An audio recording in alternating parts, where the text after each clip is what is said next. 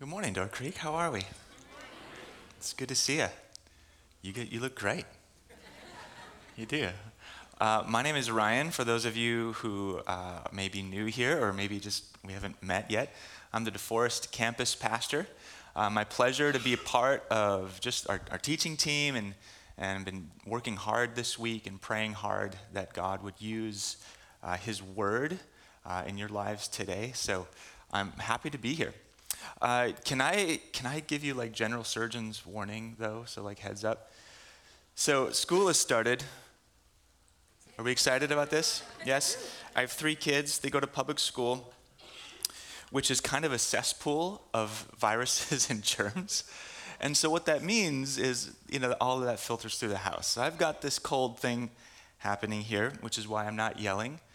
Uh, normally I yell. I didn't really know that until last night I preached and I had to speak quietly. I was like, I yell a lot normally. I'm not going to yell today. You're welcome. I've got, I've got good stuff up here. I've got like hot toddy minus the whiskey. also, you're welcome. Uh, I literally have been like eating cough drops by the, the barrel, and I, I'm well equipped. But so here's here's the deal. You might see me like pause and like deal with this tickle in my throat and stuff. Don't feel sorry for me, okay? Just let it go.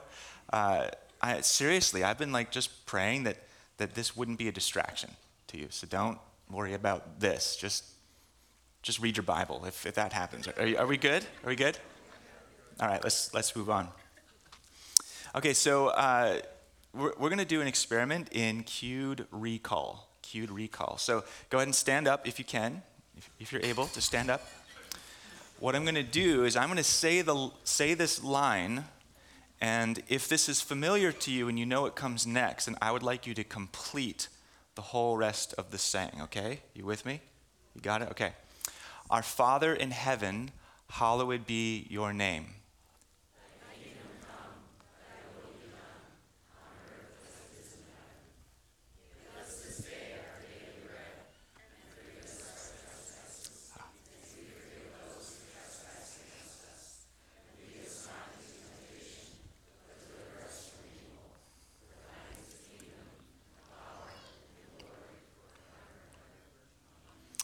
Well done. Go ahead and take a seat.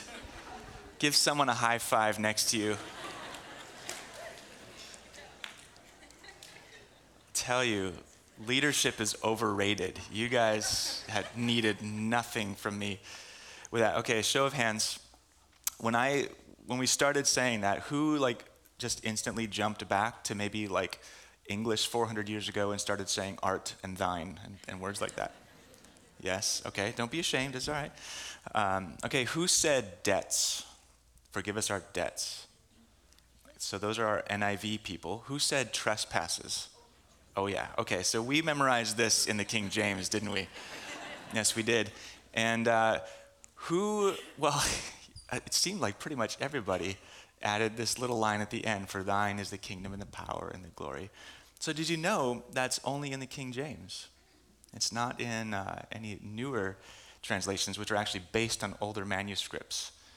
If that bugs you, we can talk about that later, but that's a thing. Uh, but I, I, hear you. and I, when I don't have that, it's like I, I need somewhere to, some way to say amen, right? It's beautiful. So these words, these words have been uttered more times probably than any other collection of words in history. But what do they mean? I mean, actually, what, what are these words? I, and I think the richness of this prayer can be lost on us precisely because it's so familiar. I mean, it's, it's embedded in our individual and cultural imaginations. Uh, so, we just moved here from Reno, but when we first moved to Reno, Nevada, we moved in next to an airport, and we were really worried. So we were like, this is going to be loud, you know? And every sure enough like every 15 minutes a big old plane would come rumbling in overhead just three or four hundred feet above our of our house. And at first it was kind of like annoying but also cool. I'd take my kids out and we'd look at the planes coming in. Like wow isn't that awesome? Just feeling the power the ground would shake a little bit.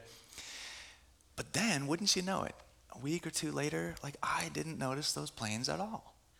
They were still coming in, but they just kind of blended into the din of, of everyday life. Either that or my kids were louder than jet engines, which is possible. and I think that's kind of what can happen with this prayer.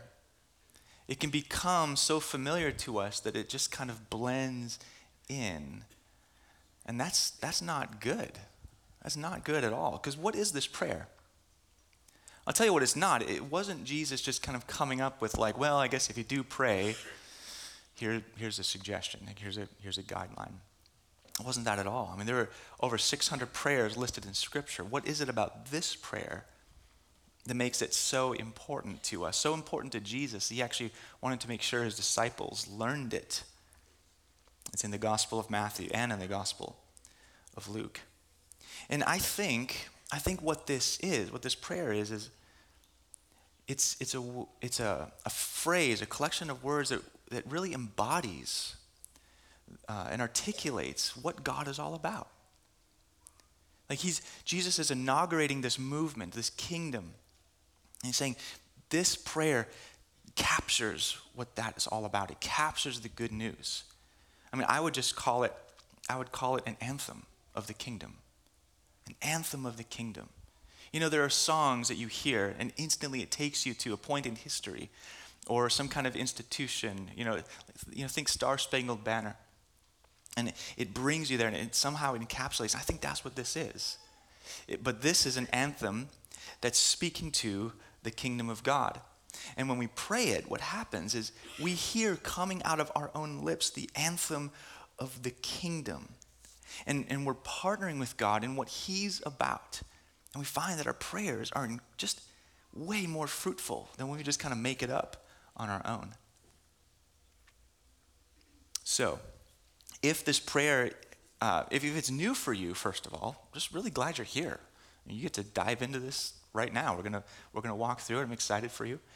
Um, but if it's maybe boring or rote or tired, then I just my prayer for us today is that we can unpack this prayer and just rediscover its power and actually start to integrate it into our lives on a, on a, daily basis, on a regular basis. I think that's what Jesus was after.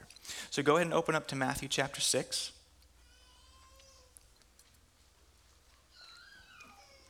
Open your Bibles, your iPhones, your iPads, your eyelids. Pastor joke. So, Jesus is talking about these things that he calls acts of righteousness. Acts of righteousness. And he starts talking about um, giving to the poor. He talks about um, prayer, and he talks about fasting.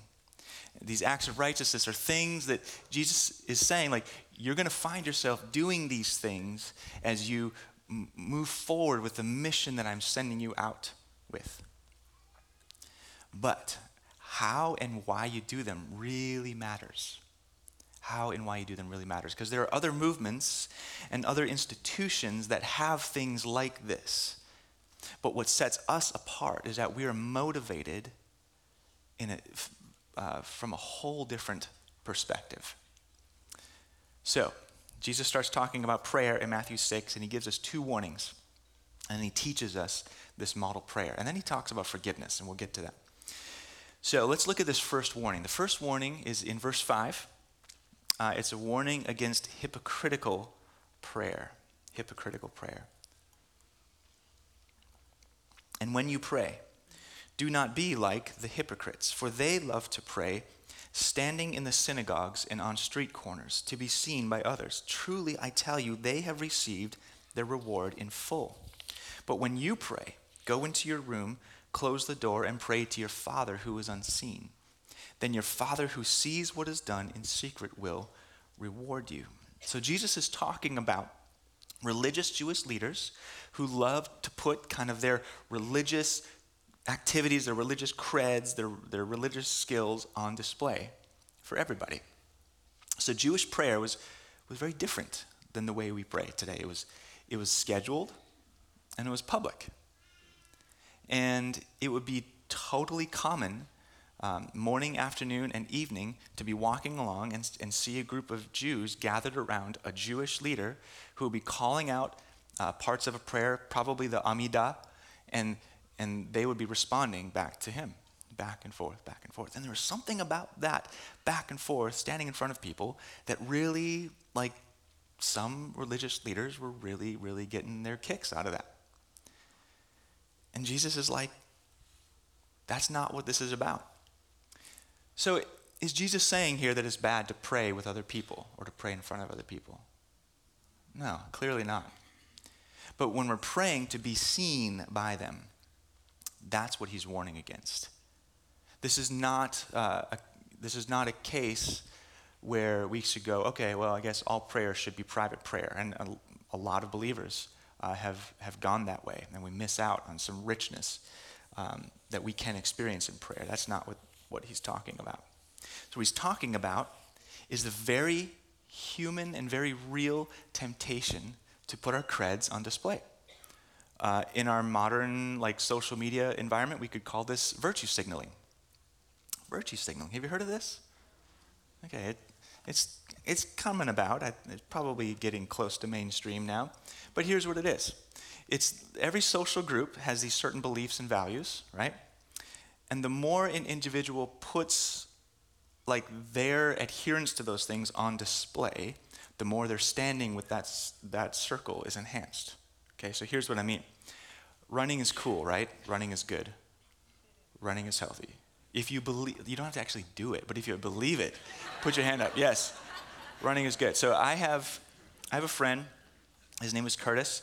Uh, we went to Bible school together in Minnesota, and now he lives in Madison, and this dude is a runner. Check this out.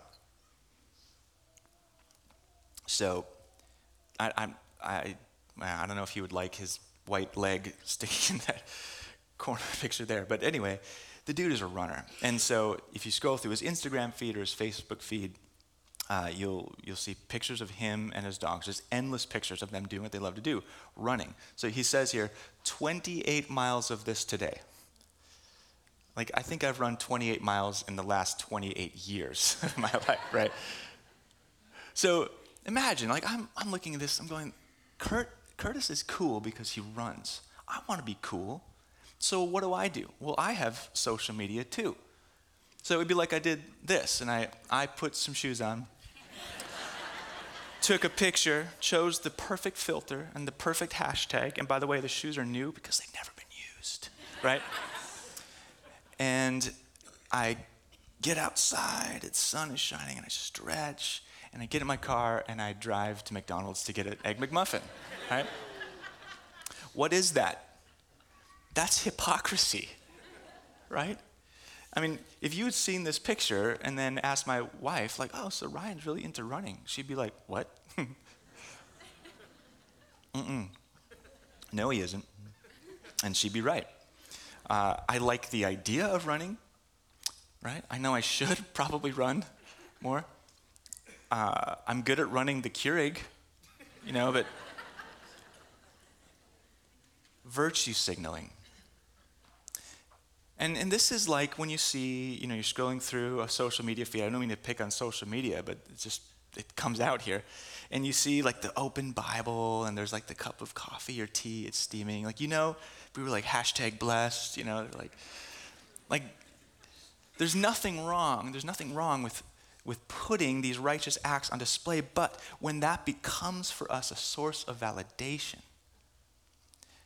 especially when it's hollow and it's not who you really are. That's when we've gone completely sideways. And, and this happens, like, it, it's, it looks like when I'm way more patient with my kids at church in front of all of you than I am at home with them, right? Or I'm presenting this, this uh, carefully studied text to you because you're going to be watching and, and listening but then I don't crack the Bible open even once when I'm at home just to feed my own soul. Like, do you get that? You see that, that virtue statement, that, that temptation. So Jesus is saying, watch out for that. Because when that starts to become a motivation for you to pray, what we're doing is we're saying, Lord, your, the, the blessing of just communion with you and, and interacting with you and talking with you, yeah, that's not good enough because I need some human validation. And if that rings true for you, then probably what you're doing is you're seeing prayer as a duty to be fulfilled. It's not. It's a joy. It's a joy. So let's move on to the next, um, the next warning, which is against manipulative prayer. Looking uh, at verse 7 here. And when you pray, do not keep on babbling like pagans. I just like that phrase. Babbling like pagans. I don't know. I should tell that to my kids. Stop babbling like pagans. No. For they think they will be heard because of their many words. Do not be like them, for your Father knows what you need before you ask him. So the word pagans here is simply a word that Jesus is using to refer to anyone that's not worshiping the God of the Bible. He's talking about all the other nations, all the other religions. Like they're pious, they're sincere, but they're aimlessly praying to these idols made of wood or stone that can't actually do anything to help them. And Jesus' followers would have been picturing in their minds what they would have been seeing every day, which is walking along the marketplace and seeing these shrines set up. If you've been um, in, in, a lot of places around the world, it, it's still very much like this today. Shrines set up with food being laid there uh, or flowers, and you see people, um, you know, bowing down and, and just muttering basically these incantations over and over and over again. Pious people, well meaning people begging their God to hear them. And what's underneath all of this religious activity is this belief that God, that God is reluctant to help me. That God needs his arm twisted a little bit to pay attention to me. He's too busy and preoccupied with God stuff. So, what I have to do is I have to kind of batter down his door to get his attention. I have to be like the kid trying to get his dad to look up from his phone. It's like, Dad, Dad, Dad. And meanwhile, the dad is just like scrolling through, trying to ignore the kid until the kid goes away. God's not like that. That's not the kind of father that God is. And that's what Jesus is saying here. He's not too busy. He's completely capable and willing as and in fact already has by sending Jesus in the form of one of us as one of us He stepped into our world and he's ready he's ready to wrap himself around us and he knows what we actually need even if we don't so prayer prayer isn't about informing God about what he needs to know so he can help us. Prayer is about bringing us to the place where we, get this, know him well enough to trust him. You see the difference there? And not just trusting him kind of when things are good, but, but knowing him well enough to trust him no matter what today looks like. So Jesus is saying, Look, I know I know sometimes it hurts. And I know you've been praying for things for a long time. I have been praying for things for a long time. But I think what Jesus would say is don't let that pain breed impatience in you. Don't, don't try to pressure or manipulate God to get him to, to like agree with you on, on what you need. He's already faced death for you. And there are prayers I've been praying for a long time. I don't feel like I've seen, you know, yet the answers that I would want to see. But I know Jesus is alive. And I know that he's waiting for us on the other side, like he's with us right now in our deepest, darkest pain. He's also with us on the other side because he just stands outside of time He's with us in glory and in joy. Where there's no more pain and there's no more tears.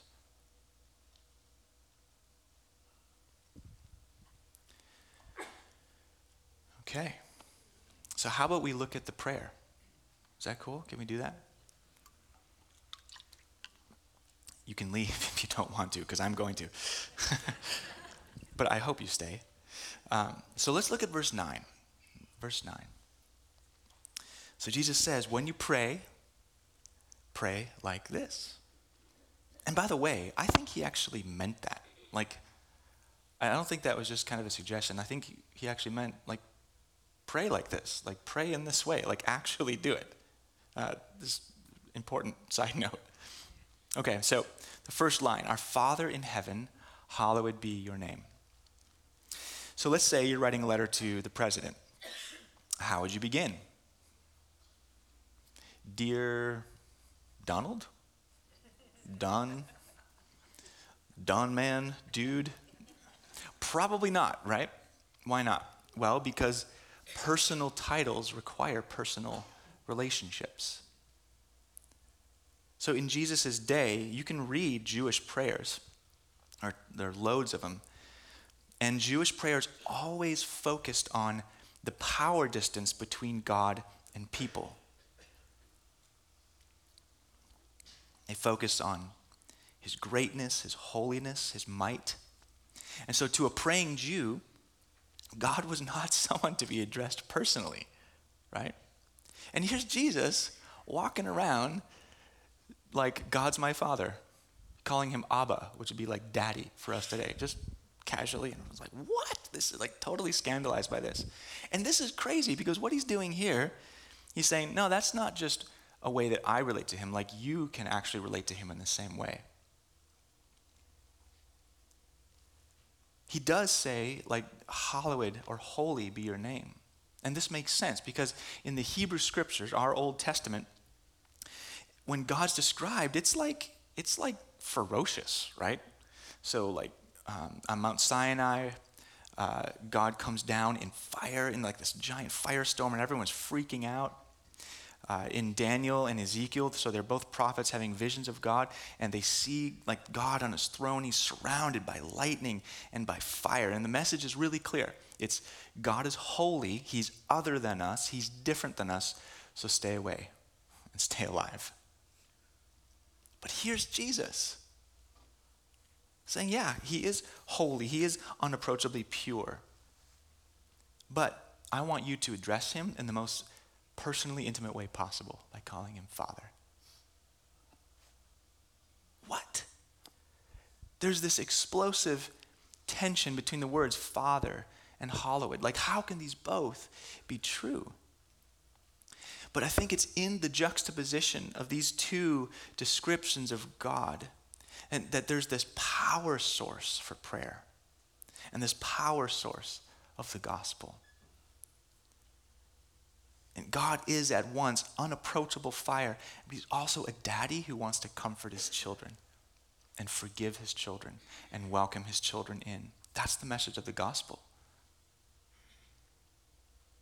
And in this prayer, I think Jesus is inviting us to step into the fire, like to cross over that threshold. He's saying, This is where you belong, this is where you're most loved. Isn't that amazing? So this is, I think it's so incredible and just brilliant that this is the first line of this prayer because it's this threshold we have to cross over. And so before we bring our needs and our desires and our burdens to God, we have to just come to terms with this the holiness and the love of God. It's amazing. Let's go to the next line. Your kingdom come, your will be done on earth as it is in heaven. Anybody here have a daughter? I have one. She's amazing. Her name is Ivy. And she walks around her bedroom like she owns the place. Like it is definitely Ivy's room. She's got her craft table and all of her stuff and like little snippings of like snowflakes all over the floor and her Lego creations and her dolls all like set up like artifacts in museum. Like you don't have to know my family to know where Ivy's room is. You just walk by and go, oh, that's Ivy's room, even if she's not there, because it looks like her. What about God's domain? I mean, what would a place that's submitted to His rule look like? That's a really, really important question. I think that's what Jesus is wanting us to think about here and pray for. When we pray, Your kingdom come, Your will be done, what we're saying is, Lord, let this space where we are, let it match Your space. Let my desires align with Your desires. Let my dreams find their brightest fulfillment in Your dreams. Tim Keller calls this bringing heaven into the ordinary. It's asking God to extend His royal power over every part of our lives, our cities, our families, our emotions. What, so, what is God after? And all you have to do to find out is read the Bible. You find out what's important to God, what His kingdom looks like. Micah 6 8 tells us he loves justice for the oppressed. Leviticus 25 25, he loves provision for the impoverished. 2 Peter 3 9, he loves forgiveness for sinners. Malachi 4 6, reconciliation for broken families. John 17 21, the unity of the church. Like this is just a short list. You can go on and on and on. So, what's the lesson here? The lesson is before we even begin to bring our needs to God, we have to first align our prayers to His. Does that make sense?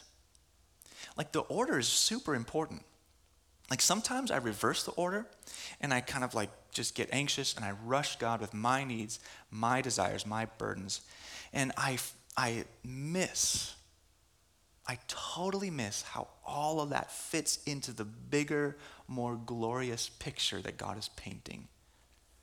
I think, guys, sometimes that's why our prayers don't get answered. We're missing the greater glory that God is weaving Himself through our lives, and yes, sometimes through our pain. So, we're just super practical. Like when, when you get to this line in, in the prayer, I think it would be helpful just to go, okay, God, what is on your heart? Maybe develop some sort of list, some of the values of God, and just pray into one or two of those areas. And just watch, just watch how, as you go on, as that extends over months and years, how those, those issues that are important to God become important to you. It's really cool. All right. Daily bread, daily bread. So, uh, verse 11 give us today our daily bread. So, there's this great philosopher, uh, the bear. Um, and he said, let's see if you can finish what I'm about to say. Look for the bare necessities. Come on. Mm, amen. Yeah, you got it. Nailed it. Oh, you can stop now. Thanks. it's a great song, actually. I was preparing for the message and I started listening to it and I was like, I need to listen to a song way more often. It like breeds content in me. That's good. So in this section, um, bread, bread it, means food. It's just kind of a stand-in for food, but it is also talking about really all the basic needs uh, of life. So this is where like we bring our prayer list to God.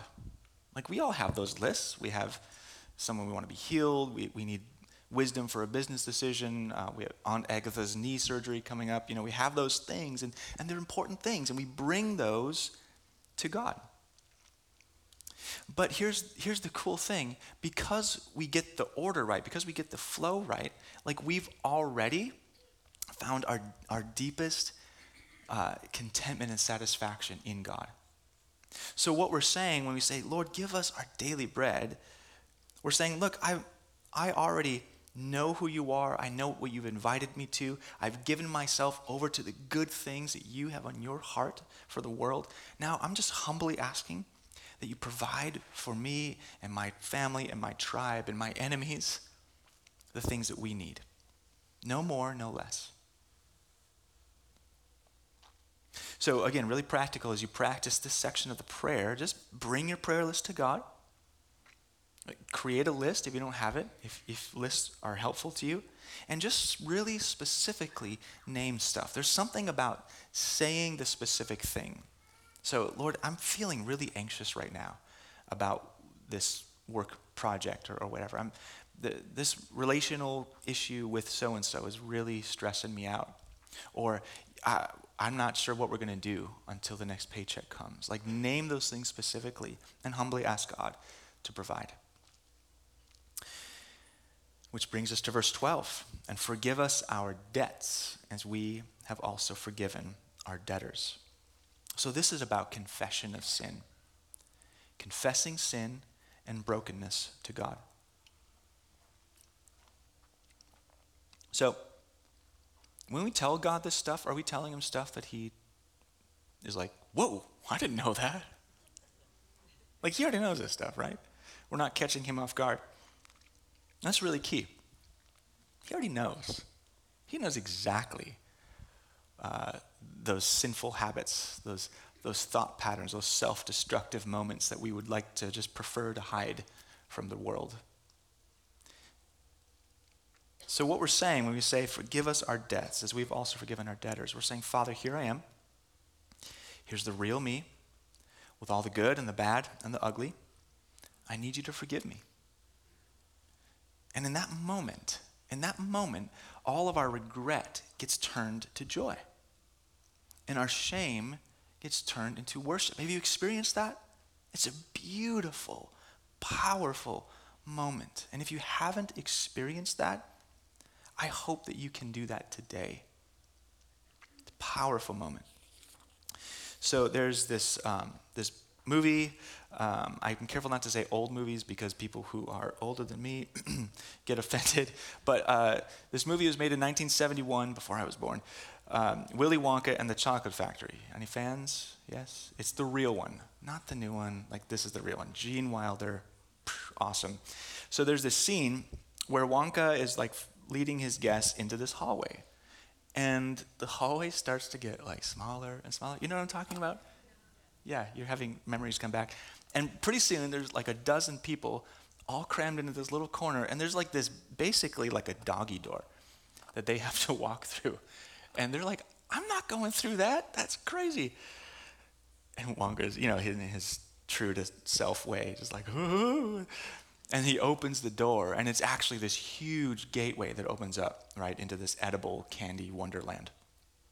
It's, it's hilarious. But I think that's a helpful analogy of what's going on here in this section of the prayer.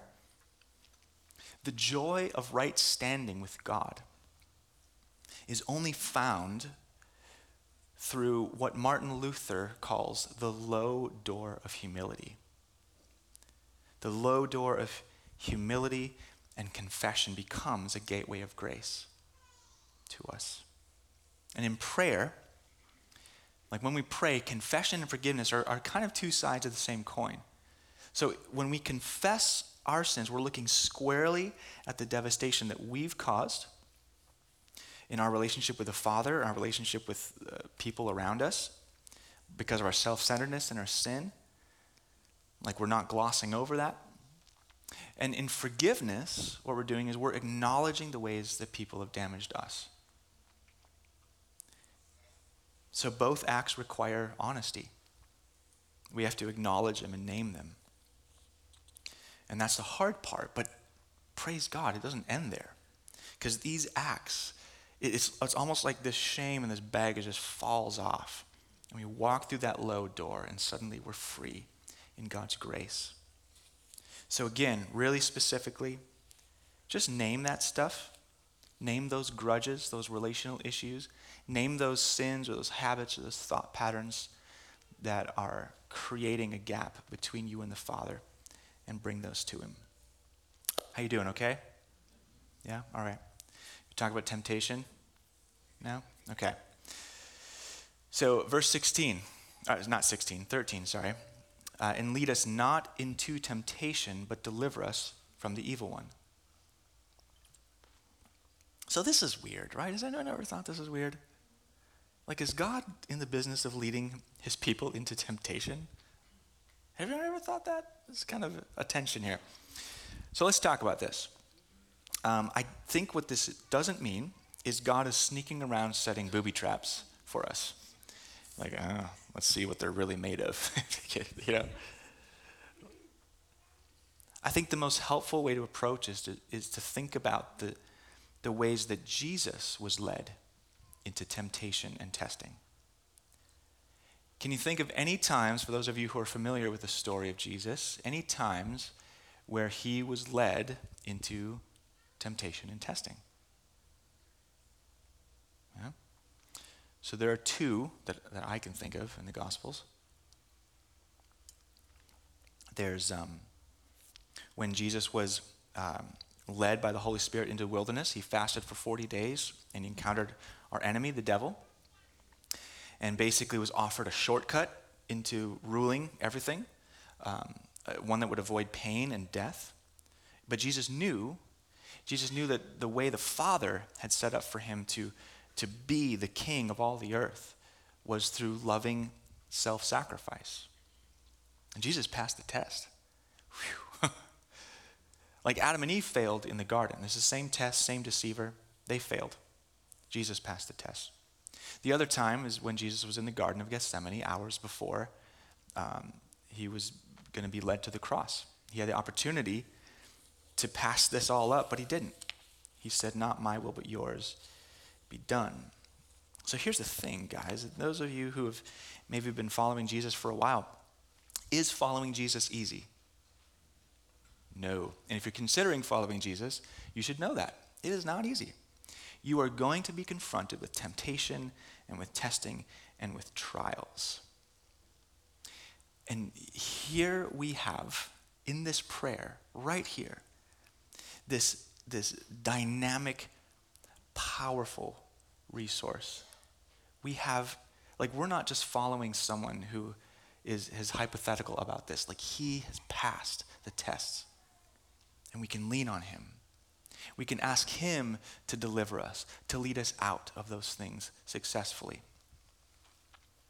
Okay, so th- there's, there's kind of the prayer. We could, we could spend a lot of time on that. We're, we're done uh, with that section. But um, so here, just a helpful kind of tip. So when you think about how do I integrate this prayer into my everyday life, so think flow, not formula. Think flow, not formula. Okay, so uh, you don't need to be afraid about getting this wrong. You don't need to be afraid about messing up the order or the words. Um, you could memorize it and just recite it. Don't let it become a rote thing, because um, ironically, then we, we go into the second temptation thing of uh, praying manipulatively. But think flow, not formula. So, uh, as I was talking with some friends about, you know, some helpful analogies for the prayer, someone said, and this is brilliant, it's kind of like jambalaya. Like, what do you mean? Like, well, jambalaya is like this loose kind of set of ingredients that you can mix and match and add. Like, yeah, that makes sense. So this prayer is jambalaya, right? It's not a boxed brownie recipe where you have to have like exact measurements and has to be in the oven for this amount of time at this temperature, or you just get brown slop. It's jambalaya.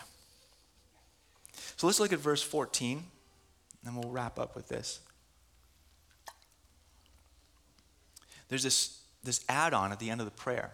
Because it feels like an add on. Jesus said, For if you forgive other people when they sin against you, your heavenly Father will also forgive you. But if you do not forgive others their sins, your Father will not forgive your sins. So, what does he mean by that? Does he mean, look, if you can't forgive people who have messed you up, then I'm not going to forgive you, man. Like that's you need to take that first step to kind of like earn or deserve my forgiveness. That's not what he's saying at all. Because we already know God has already taken that first step with us. So think about what forgiveness is for a second. And I think this is so, so important. What is forgiveness? So you have two people, you have one person who did something that was wrong to the other person. And this person broke trust with this person. And there's a chasm, there's a gap. But then suddenly, this person moves toward this, this person who hurt them, not with rage and bitterness and revenge, but with love and a desire to bury the hatchet and move forward without holding anything against them. That's a powerful, powerful thing. Like, that's not a natural thing. You don't see animals in nature forgiving each other. You know, two squirrels fighting over a nut, you know, and they like shake hands. Like, you don't see that. Shake paws, I guess. No, they, they chew each other's faces off. That's, that's nature.